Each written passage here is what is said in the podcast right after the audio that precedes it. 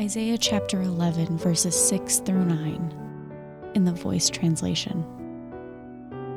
A day will come when the wolf will live peacefully beside the wobbly kneed lamb, and the leopard will lie down with the young goat. The calf and yearling, newborn and slow, will rest secure with the lion, and a little child will tend them all. Bears will graze with the cows they used to attack, even their young will rest together and the lion will eat hay like gentle oxen. Neither will a baby who plays next to a cobra's hole, nor a toddler who sticks his hand into a nest of vipers suffer harm. All my holy mountain will be free of anything hurtful or destructive, for as the waters fill the sea, the entire earth will be filled with the knowledge of the eternal. There's no denying that our world is divided and tense, and at any moment it feels as though it will all come crashing down. This is the antithesis of what the Prince of Peace hopes for and wants to instill in us.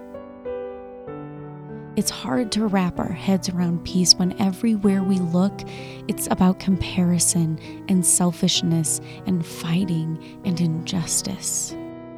How do we carry both the nature of our current world and believing that Jesus came to bring peace?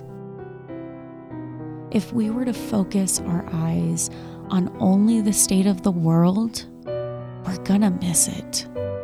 We will miss the peace and shalom we are offered and promised through Christ.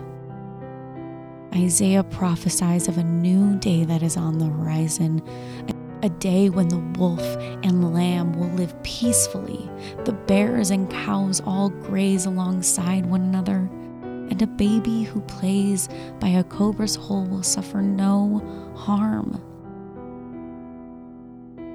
Isaiah is telling of that day when Jesus comes as the Prince of Peace, as a day of rest peaceful rest, when we won't always have to be looking over our shoulder for the next predator. We will be able to rest deeply in the peace and presence of Jesus. Advent reminds us of this soul refreshing rest given through Jesus' birth and to expect shalom and redemption when he comes again. We're going to read these verses again Take some time as you listen to hear what the Holy Spirit is saying. Write down words or phrases that stick out to you.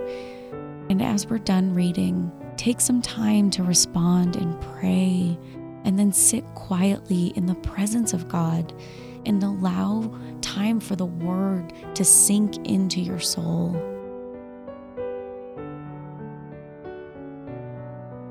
Isaiah chapter 11, verses 6 through 9 the voice translation. A day will come when the wolf will live peacefully beside the wobbly kneed lamb, and the leopard will lie down with a young goat. The calf and yearling, newborn and slow, will rest secure with the lion, and a little child will tend them all.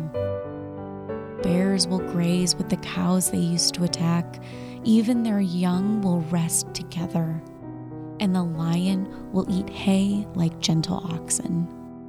Neither will a baby who plays next to a cobra's hole, nor a toddler who sticks his hand into a nest of vipers will suffer harm.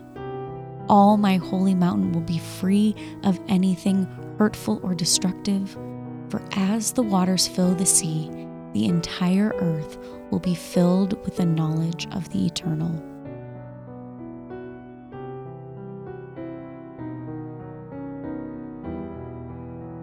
Isaiah chapter 11, verses 6 through 9, the New Living Translation. In that day, the wolf and the lamb will live together. The leopard will lie down with the baby goat. The calf and the yearling will be safe with the lion, and a little child will lead them all. The cow will graze near the bear, the cub and the calf will lie down together.